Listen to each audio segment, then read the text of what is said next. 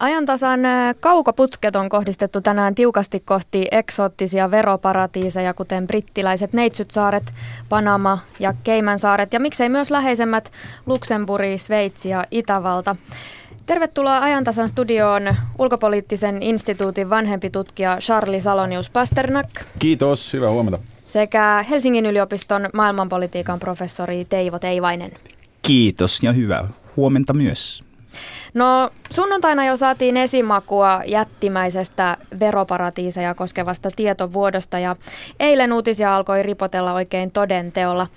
Mikä tässä on ollut silmiinpistävintä teidän mielestänne? Teivainen. No tämä äh, niin kun yritysten ja varakkaiden kansalaisten harjoittama suunnittelu, verosuunnittelu, suunnittelu, osto- ja myyntihintojen suunnittelu, niin sehän on saanut viime vuosina aikaisempaa enemmän julkisuutta. Mm. Ja kyllä se nyt ehkä on ollut vähän ajan kysymys, milloin näitä alkaa pamahdella Joo. esiin tämmöisiä isompia paljakstuksia, kun eletään kuitenkin tämmöisten liiksien aikakaudella. Mm. Että sinänsä siinä ilmiössä nyt ei ole mitään kauhean hämmästyttävää, mutta kyllähän se tyydyttää ihmisten uteliaisuuden halua, kun näkee ihmisten nimiä siellä. Eli pienempiä vuotojahan tuli jo aikaisemmin, mutta nyt jysähti. Äh, kyllä, ja, ja tuli siitä mieleen, mitä Ivo sanoi, että äh, vähän kuten nämä amerikkalaiset äh, diplomaattitekstit, äh, jotka tuli mitä noin vuosikymmen sitten, niin vähän vajaa, niin niissähän oli usein myös asioita, joita oli tiedetty. Nyt ne vain nähtiin mustaa valkoisella. Eli ei se ollut yllätys, että joku amerikkalainen diplomaatti Keski-Aasian maassa on, on, on kirjoittanut ihmisoikeuksia äh, kritisoivasta johtajasta ja muuta, mutta nyt se näkyy mustaa valkoisella. Aivan kuten ei se nyt voi olla yllätys, että äh, sekä yritykset että yksityishenkilöt on pyrkinyt parhaimmillaan tai niin hyvin kuin mahdollista kiertää veroja. Nyt vain näkyy nimet ja se näkyy mustaa valkoisella. Se, joka on kiinnostavaa tietenkin, kuten eilen mm, taas saatiin muistuttua, että vaikka se on mustaa valkoisella, niin riittääkö se missään oikeudessa sitten minkäänlaiseen juridisiin vaikutuksiin? No näitä veroparatiiseja tai salaisuusvaltioita, niitä siis käytetään, koska niiden avulla voidaan minimoida veronmaksua ja tiukka pankkisalaisuus suojelee veroparatiiseja ja läpinäkyvyyden kanssa on vähän niin ja näin. Bulvaanit ovat hyvin yleisiä. Millä teidän mielestänne veroparatiisien käyttö lopulta selittyy, jos nyt mietitään ihan ihmisluontoa? Raha. No kyllä, ihmisillä kapitalismissa taipumus pyrkiä maksimoimaan voittojaan. Toki näille maille... Toki pitää jo... sanoa, että kun mainitsit kapitalismin, pitää, pitää sanoa, että näköjään jos on kommunistipuolueen johdossa, niin sillä voi tienata myös näköjään aika hyvin. Kiinassa siis. Kiinassa siis. Joo, mä nyt en lähde ehkä tässä Kiinan kapitalistisuuden astetta perkaamaan, mutta äh, näille ehkä sen toisin esille, että näille, näille sitten niin kuin monille maille, jos sulla on pieni vaikka 40 000 kansalaisen saarivaltio jossain, ja sä oot ollut äh, orjakaupan kohteena, sä oot ollut siirtomaavallan kohteena, sulta on viety maailmankaupassa parikymmentä vuotta sitten jo niin kuin banaanien tuotossa olleet jotkut aiemmat pienet etuoikeudet pois, niin sulla ei ole oikein mitään. Niin mitä sä voit tarjota? Sen itsemääräämisoikeuden, että hei me voidaan määritä, määritellä millä säännöillä firmat voi toimia täällä meidän pikkusaarella. Meillä ei paljon muuta, meitä on niin vähän, että jos me otetaan ihan semmoinen pikkuriikkinen palkkio niiltä aina, mm. niin se riittää meille aika hyvin. Ja tämä on se, mikä selittää näiden ää, tota, ää, salaisuusvaltioiden tai veroparatiiseiksi kutsuttujen paikkojen toimintaa aika paljon niiden niin kuin, paikkojen itsensä näkökulmasta. No eilen Käry kävi Nordealle ja lisäksi joukolle poliitikkoja muun muassa Islannissa sekä Ukrainassa. Putinin lähipiiri oli esillä myös ja tietovuoto toi julkisuuteen ikävässä valossa myös muun muassa jalkapalloilija Messin, FIFA-johtajia ja monen muun. Kiinnostavaa tässä tietovuodossa on se, että yhdysvaltalaiset melkeinpä loistavat poissaolollaan kärähtäneiden joukossa. Millä te tätä selitätte?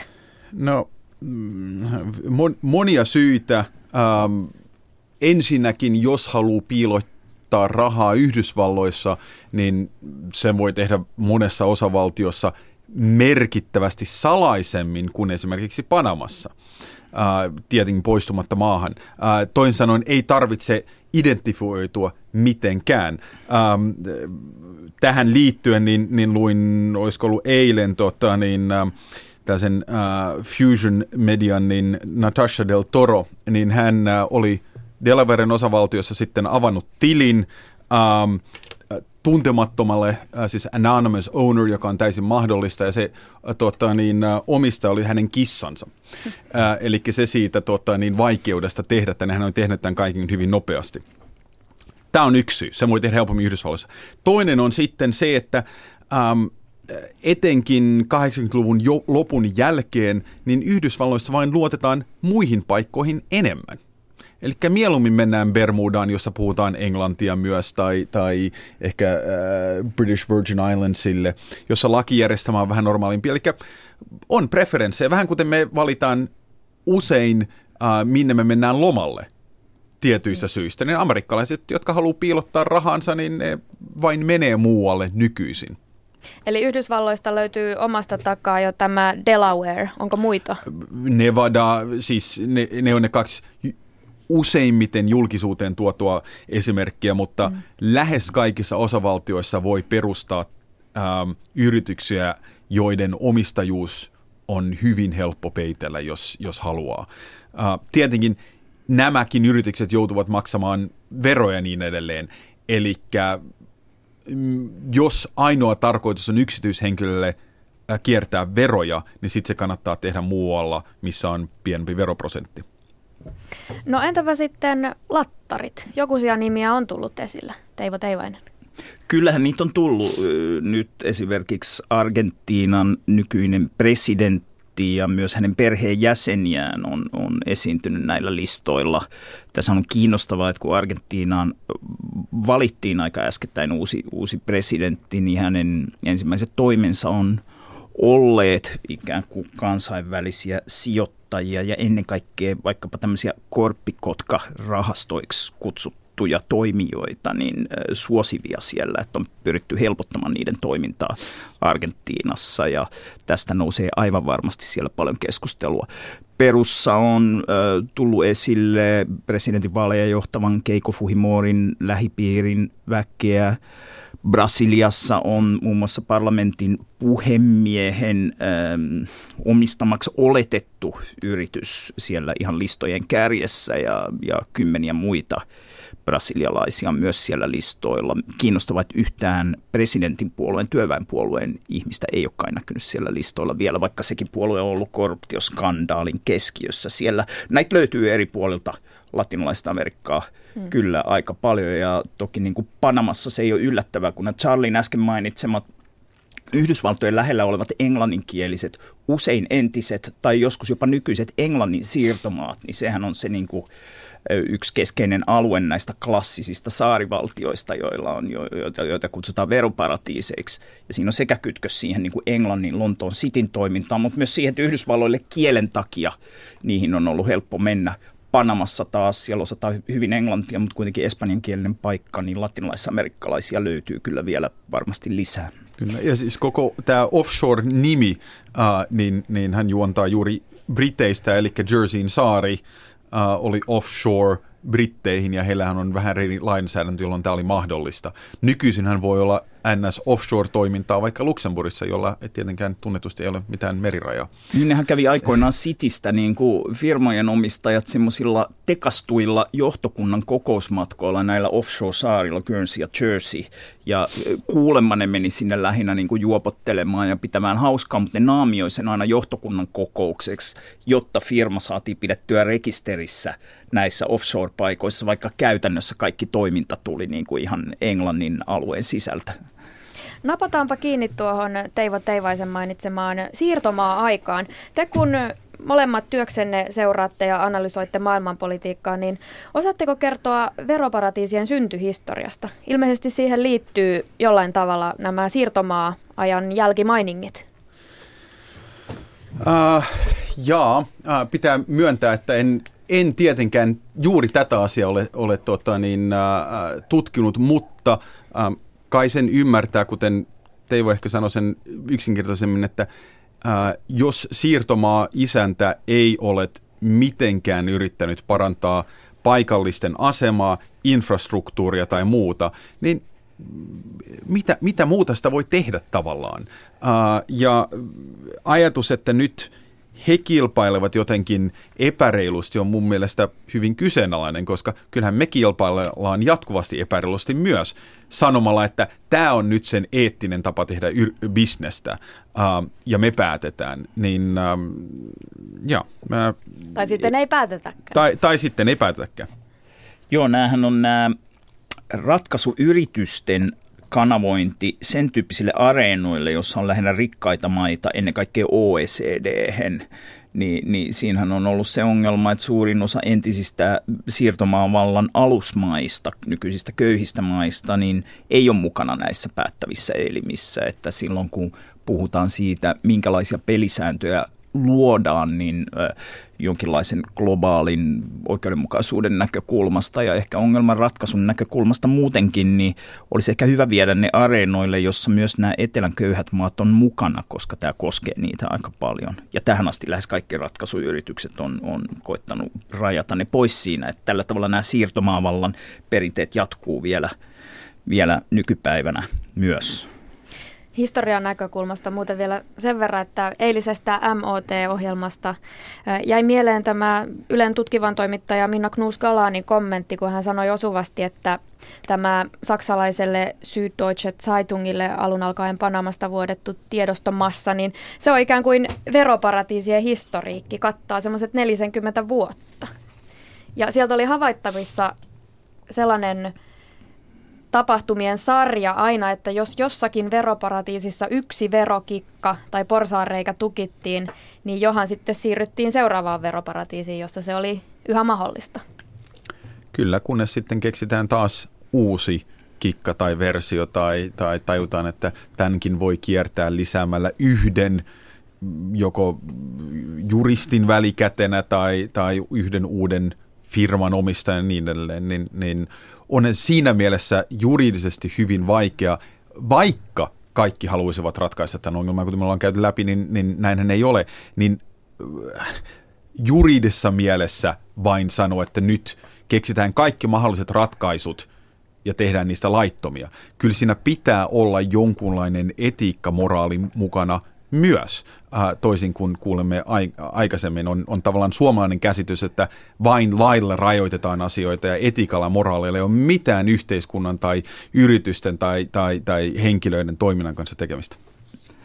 Joo, ehkä äh, tos, kun ratkaisuja lähdetään miettimään ja myös ongelman syitä, niin ettei pelkästään ajateltaisi, että mitä ne siellä jotkut köyhät saarivaltiot, mitä sääntöjä ne tekee. Että kyllä se ongelman ydin on aika paljon myös siitä, että isoista poikkikansallisista toimivista firmoista on tullut sen tyyppisiä poliittisia toimijoita, joiden läpinäkyvyys on hyvin heikkoa. Kirjanpitokäytännöt on maailmassa sellaisia, että nämä firmat on ikään kuin mustia laatikkoja, jolloin voi sanoa, että, että lakia ei ole rikottu, koska viranomaiset tai julkisuustoimittajat ei pääse katsomaan, että kuka myy millä hinnalla, kenelle ja mistä – ja silloin ei päästä katsomaan, että onko niitä lakeja ja kansainvälisiä säädöksiä siitä esimerkiksi, miten veroja saa tai ei saa vältellä, onko niitä rikottu. Ja tämä niin kuin tietämättömyyden verho on tässä se ehkä kaikkein isoin asia.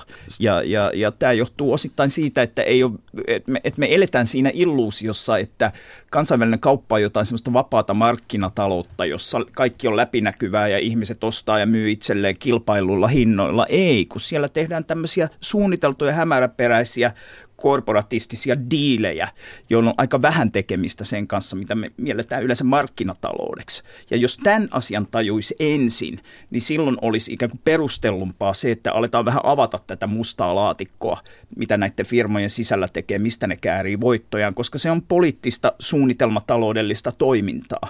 Ja voi olla, että nämä nykyiset paljastukset pikkusen auttaa taas äh, niin kuin lisäämään ymmärrystä tästä asiasta. Hyvin totta, että se on poliittista. Onhan siis moni hallinto Yhdysvaltain, siis presidentinhallinto Yhdysvalloissa tiennyt, että ei tarvitse mennä maan rajan ulkopuolella, on, on, on tota, niin mahdollisuus piilottaa rahaa ja, ja toimintaa jo maan sisällä, eikäpä sille nyt kauheasti ole tehty. Siis siitä valitetaan, voivotellaan, ää, tuodaan esille ongelmana, mutta ei kauheasti ole tehty. Sitten on tämä, vähän liittyen Ivon aikaisempaan pointtiin, tämä laajempi ongelma, että no miksi yritykset osittain haluaa tehdä tätä? Ähm, etenkin jos omistajuus on jotenkin hajautettu, että siellä ei ole yksi perustaja. No osittain sen takia, että me halutaan, tai yhteiskuntamme haluam, haluavat, että talous kasvaa, yritysten pitää kasvaa, osoittaa voittoa ja niin edelleen. Myös hyvinvointi äh, yhteiskunnissamme, niin on tietty tarve saada voittoa sijoitetulle rahalle niin, että maksetaan eläkkeitä ja muita. Että tämä järjestelmä hyödyttää hyvin monia hyvin paljon, mutta on näitä tavallaan harmaita ja mustia alueita, joihin me ei välttämättä edes haluta nähdä, koska sitten jouduttaisiin keskustelemaan näistä perustavanlaatuisista asioista. Näihin ratkaisuvaihtoehtoihin hieman liittyy Matti Ylösen eilinen kirjoitus, hän on siis perehtynyt veroparatiiseihin. Hän kirjoitti, että yleisemmällä tasolla on mahdoton uskoa, että ongelmat ratkeaisivat pankkien omilla toimilla. Panama Leaks-skandaali olisi tilaisuus ajaa EU-ssa läpi laaja, pakollinen, maakohtainen talous- ja veroraportointi kaikille suurille yhtiöille. Lisäksi muun muassa automaattisen tiedonvaihdon porsaanreijat pitäisi tukkia. Komppaatteko ja toisaalta uskotteko tämän tapahtuvan? No juu, Matti Ylönen hän on Suomessa yksi hyvin harvoista, jotka todella syvällisesti tuntee tätä ilmiötä. Ehkä syytä mainita, että hän on myös minun väitöskirja ohjattavani, mutta tuntee mm-hmm. tätä asiaa paljon syvällisemmin kuin minä, minä itse. Me ollaan yhdessäkin joskus tehty näistä asioista töitä, niin, niin kyllä – Matti Ylönen nimenomaan ja on, on tuonut esille näitä ratkaisuvaihtoehtoja äsken mainittujen lisäksi muun muassa tämmöinen maakohtainen kirjanpito, joka aloite on levinnyt, levinnyt tuolla maailmalla aika paljon, jossa hieman yksinkertaistaen nämä niin kuin yritykset pantaisiin avaamaan sitä, että mistä paikasta ne saa voittoja, jotta niin kun, uh, verottaja pääsisi paremmin käsiksi siihen, että, että missä, missä, missä pitää ketäkin verottaa, koska nyt tämä niin kuin koko ongelman yksi ydin on, että firmat pystyy liikuttelemaan ostamalla itseltään ja myymällä itselleen niitä voittojaan sillä tavalla, että ne aina jotenkin katoaa verottajan ulottumattomiin. Ja, ja EUssa on ollut nyt pyrkimystä tähän. Samoin OECDn piirissä, vaikka mä aiemmin kritisoin sitä, että OECD, siis rikkaiden maiden uh, yhteistyöjärjestö on, on ikään kuin se alusta, jossa näitä ratkaisuehdotuksia on tehty, niin kyllähän siellä on ollut aiempaa enemmän pyrkimystä, muun muassa niin sanottu BEPS-aloite, jolla on koitettu niin kuin tuoda säätelyä tähän hommaan, mutta ne jää aina vähän puolitiehen ja Euroopan unionissa myös. Tänä nyt ihan muutama kuukausi sitten oli taas niin merkittäviä aloitteita, joita toitotettiin fanfaarein, että nyt Euroopan unioni vihdoin puuttuu tähän ja eikä ole puuttunut. Mm. No siis tällä hetkellä EU:ssa tosiaan on vireillä aggressiivista verosuunnittelua suitsiva direktiivi. Miksi vasta nyt? Mikä siellä Brysselissä junnaa? No mä mietin vähän, että voisiko tämä jotenkin olla liittyä siihen, että puhutaan Brexitistä. Ähm, koska Britithän on ei yllättäen ollut yksi äh, maa, joka on vastustanut lähes kaikkia tällaisia uudistuksia. En sano kaikkia, mutta lähes kaikkia. Mukana on tietenkin muita, ehkä Luxemburg ja näin, mutta tota niin... Suomi, on äh, toistuvasti itsepintaisesti vastustanut aloitteita Euroopan unionissa, jolla saataisiin jotain ratkaisumalleja kehitettyä tähän. Et sinänsä ihan johdonmukaista hallitukselle, joka ajaa hallintarekisteriä esimerkiksi, joka on sanoa, ikään kuin kyllä. osa tätä samaa vyyhtiä, mutta tämä on, tämä on kyllä syytä mainita, jos kysyt, että mm. miksi Euroopan unionissa ei tehdä mitään. No siksi, kun siellä on sen kaltaisia tyyppejä kuin Suomen edustajat päättämässä. Niin ja ei varmaan sovi unohtaa myöskään sitä, että Brysselissä finanssialalla on vahva lobbausvoima. Kyllä, kyllä. Ja he epäilemättä osaavat, osaavat myös muistuttaa juuri tästä, että ilman ähm, heitä niin äh, oli sitten kyse Ranskassa tai Suomesta tai, tai Ruotsista tai muualta, niin äh, kyllä se tavallaan yhteiskunnan kyky kokonaisuudessaan maksaa kaikkia niitä etuja ja asioita, joita me halutaan, niin tulisi vähenemään. Ähm, jos he tietenkin argumentoivat, että tämä kaikki mahdollistaa tällaisen lähes jatkuvan kasvun ja hyvät komissaarit ja muut tähän haluatte jatkuvaa kasvua ja niin edelleen, niin, niin varmaan jos he rahansa ansaitsevat, niin osaavat esittää sen näinkin laajasti, jolloin heidän palvelunsa on vain hyödyllisiä. Niin se esitetään vähän saman tapaan kuin joskus on moraalista närkästystä siitä, että jotkut äh, sijoittajat voittaa sillä, että jonkun firman äh, osakkeen hinta lähtee laskuun niin sanottua shorttaamista. Mm.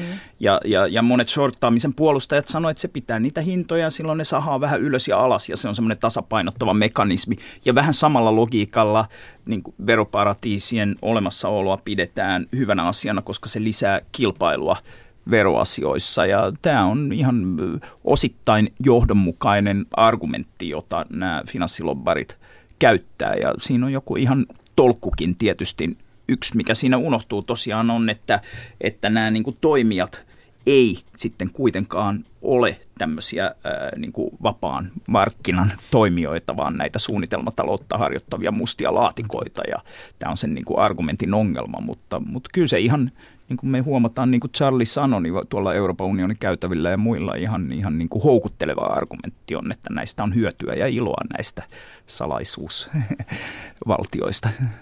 Näin se kai on pakko olla, jos pari vuotta sitten EU arvioi, että EU-maat menettävät sen noin tuhat miljardia euroa vuosittain veroparatiiseihin. Mutta sitten kuitenkaan, vaikka suuri kansanosa paheksuu, niin päättäjillä ei ole halua tai työkaluja puuttua.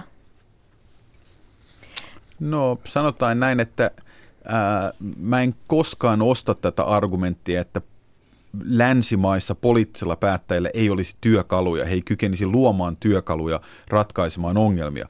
Se on eri asia, jos heillä ei ole tarpeeksi halua, tai jos ei vaan ole tarpeeksi korkealla prioriteettilistalla, että kannattaisi satsata siihen. Mutta se ajatus, että jotenkin poliittiset päättäjät olisivat voimattomia Nordean ja, ja, ja finanssialan edessä, niin, niin sehän on vain tekosyy olla tekemättä mitään. Mutta siis kyllähän jos tätä ongelman syytä lähdetään katsomaan, niin onhan silloin, että miksi poliittiset päättäjät ei, ei toimi tässä, niin esimerkiksi vaalirahoitus, ympäri maailmaa, Yhdysvalloissa vaikka Goldman Sachsin niin kuin rooli on tullut usein esiin, Suomessa on ollut vaalirahoitusskandaaleja ympäri maailmaa, niin kyllä se on niin kuin yksi tekijä siinä, että näitä on näitä älyllisesti houkuttelevia argumentteja vapaudesta ja vapaasta toiminnasta, että nämä itse asiassa auttaa niin kuin kilpailua ja säätelyä näiden hämäräpaikkojen olemassaolo. Ja toisaalta on sitten semmoisia, että myös takaraivossa varmasti monella poliitikolla jyskyttää, että mun tukijat, ne jotka rahoittaa mun vaalikampanjaa, ne toivoo, että tätä asiaa ei kauheasti kaiveltaisi. Ja nämä yhdistyy aivan varmasti eri tavalla eri ihmisillä ja eri poliitikoilla, mutta molemmat on syytä ottaa huomioon, jos halutaan ymmärtää, että miksi näin järjettömän olonen systeemi jatkuu. Poliitikoista puheen ollen, minkälainen teidän mielestänne noin ylipäätään on se asetelma, jossa valtioiden verotuloista ja veropohjasta huolehtivat poliitikot itse jäävät kiinni veropohjan murentamisesta, kuten nyt Islannissa esimerkiksi on käynyt? Ähm, no, myöntää, että tietenkään en tiedä sen hänen ja onko se hänen vaimonsa tota, mm. niin, til, tilannetta. Mä en halua olla sataprosenttisen kategorinen, koska äh, otetaan nyt joku USAn äh, lähihistorian presidenttiehdokas, niin hehän joutuvat ilmoittamaan kaikenlaisia omistuksia ja hyvin usein sitten, vaikka menevät kongressiin esimerkiksi, ei presidentti vaan, vaan äh, joutuvat sijoittamaan jonkunlaisen niin kutsutun blind trustiin, eli on syitä, miksi organisoi äh, omistuksensa täysin uudelleen, kuten mä oon ymmärtänyt, että näin, näin kävi. Sen takia, että ei sit voida syyttää siitä, että hän teki jonkun päätöksen hyödyttääkseen omia sijoituksiaan. Mutta näin ei liene tässä tapauksessa käynyt, niin, niin äh, eiköhän seuraavissa vaaleissa viimeistään nähdä, miten, miten käy. Tämä on demokratian hyvä puoli, samalla Venäjällä kiistetään ja Kiinassa se blokataan, eli tuota, niin, äh, kyllä mä mieluummin otan tämän järjestelmän, vaikka se voi olla epämukava poliitikoille, kuin sen, että kiistetään vain, että ei mitään ole tehty. Ja näähän on tietysti nämä vaihtoehdot, että joko tämä järjestelmä tai sitten Venäjä ja Kiina. Ei, ei, ei, siis ei, ei yhtään, mutta on ollut silmiin pistävää, miten äh, sanotaan, että kaikille oli tiedossa, että Putin ei ehkä nyt voi olla niin köyhä kuin ilmoitetaan, niin tämä ei voi tulla yllätyksenä, mutta eihän sillä voi olla mitään vaikutuksia Venäjällä. Siis järjestelmä on rakennettu niin, että vaikka vaikka joku haluaisi mennä protestoimaan tästä, niin ei näin tule käymään. Niin, tämä on kiinnostavaa vaikka Islannissa, jossa on ollut mahdollisesti yksi maailman historian väkilukuun suhteutettuna suurimmista mielenosoituksista, kun ihmiset on mennyt kadulle vaatimaan pääministerin eroa ja muutoksia. Ja sitten Venäjällä, jossa kai lähinnä on ihmetelty, että miksiköhän joku nyt on päättänyt paljastaa nämä, mutta ei tässä sinänsä mitään skandaalimaista monenkaan venäläisenkään mielestä käsittääkseni ole, niin nämä vaihtelee nämä reaktiot aika paljon. Niin Venäjällä tietovuotoon reagoitiin muun muassa siten, että presidentin tiedottaja totesi, että koko tämä tapaus on hyökkäys presidenttiä kohtaan. Millainen reaktio tämä teidän mielestänne oli Venäjän valtiojohdon suunnasta? No kyllä eh, samantyyppistä reaktio on kyllä tullut maailmalta muuallakin, että tämä nimenomaan niiden valtioiden piiristä ja tiedottajien piiristä, joissa on niin kuin nykyisiä tai entisiä johtajia jäänyt kiikkiin, niin nimenomaan tämä, että tämä on ajojahti. Nyt käytetään tämmöistä korruptiota jälleen keinona hyökätä vaaleilla valittua johtajaa vastaan. Siis kokonaisuudessaan reaktio on ollut ihan sama kuin kaikkien muuhun sitten Venäjästä, Venäjästä raskasta kalustoa Itä, Itä-Ukrainassa, äh, sairaaloiden pommitusta Syyriassa Venäjältä. Nehän reagoi aina näin. Se on, se on hyvin tavallaan metodinen reaktio, missä järjestyksessä äh, kiistetään, sitten kyseenalaistaan, sen kyseenalaistaan tämän niin kuin lehden tai, tai äh, vuotajan motiivit ja niin edelleen, niin että saadaan luotua sellaista sekaannusta ja hämmennystä. Äh, ei sen takia, että ne usko, että kukaan uskoo sitä kiistämistä, mutta silloin venäläinen kansalainen, ehkä muutkin voi sanoa, että tämähän on, tämä on tosi vaikea, aika epäselvä juttu oikeastaan. Eikö olekin? Eli silloin mä en reagoi ja katson vain TVtä. Ja ne on onnistunut siinä monessa muussa, niin ihan sama metodi nytkin. Otetaan nyt tähän kansainväliseen aiheeseen vähän myös sinivalkoista sävyä. Charlie Salonius Pasternak, sinä twiittasit eilen seuraavasti, Voisiko hallitus sitoutua etukäteen siihen, että jos Panama Papersien eli tämän tietovuodon pohjalta kärryää yksikin valtionyrityksen pomo, niin siitä seuraisi heti potkut ilman korvausta? Avaatko vähän tätä twiittiä? Siis mä tiedän ja mulle muistutettiin, että tämä tietenkin, jos, jos pomo tarkoittaa jotain, jolla on työsuhde, niin tämä olisi sitten Suomessa laitonta.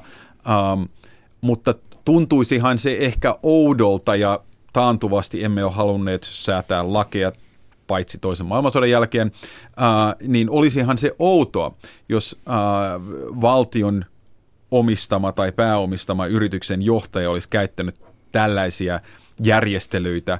Sitten hänelle mahdollisesti voitaisiin antaa potkut, äh, ehkä ei, jos hän ei ole toimitusjohtaja. Äh, ja sen jälkeen hän vielä saisi kultaisen kärinpuristuksen. Jos joku tekee tämän ja seuraavana päivänä meidän sanoo, että nyt muuten leikataan tota, niin, alasteilta ja, ja mummoilta rahaa, niin tota, kyllä sitten kannattaisi poliitikkojen vähän katsoa ehkä peiliin.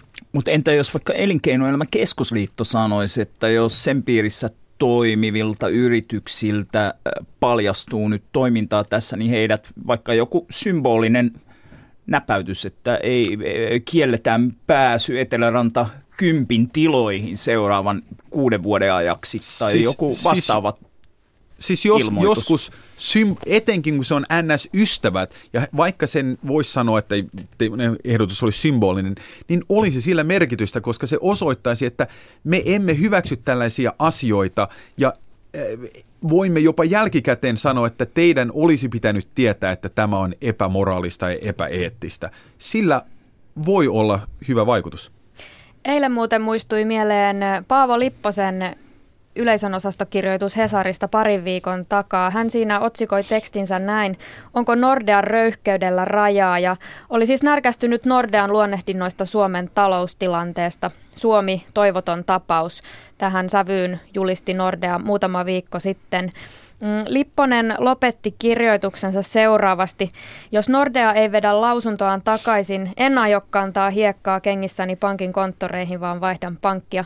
Miten on Teivaisen ja Salonius Pasternakin hiekkojen laita? yleensä mä kohtaan hiekkaa lähinnä ää, hiekkalaatikossa päiväkodin ääressä, niin, niin eiköhän se hiekka saa jäädä sinne. Joo, tuo hiekka, hiekkavertaus, sitähän avattiin just, että tuleeko sen alle vaaruusilta vai ei. Mutta tota noin, kyllähän tämä laittaa miettimään, että kenen kanssa on järkevää ja mielekästä asioida täällä Suomessa näissäkin kysymyksissä. Mutta jos sen voi sanoa, että tietenkin jos nyt joku kuuntelija menee pankkiin, niin ei oikeasti kannata, kannata avautua tai, tai huutaa sille pankkivirkailijalle. Ne tekee vain ihan duuniansa ja niille ei luultavasti ole mitään osaa tai arpaa tähän suurempaan kokonaisuuteen. Mihin tämä toivottavasti vaikuttaa, että kun kyseisen pankin yksi näkyvästi julkisuudessa oleva ekonomisti seuraavan kerran tulee narisemaan vaikkapa Suomen verotuksen epäkohdista, niin äh, se näyttäytyy hiukan uudessa valossa. Niin, ja olisi mahtava nähdä, jos Nalle voisi tulla avaamaan syvän sanaisen arkkunsa tästäkin asiasta. Kiitokset vierailusta ajantasan kaukoputkessa ulkopoliittisen instituutin vanhempi tutkija Charlie Salonius Pasternak sekä Helsingin yliopiston maailmanpolitiikan professori Teivo Teivainen. Kiitos. Kiitos.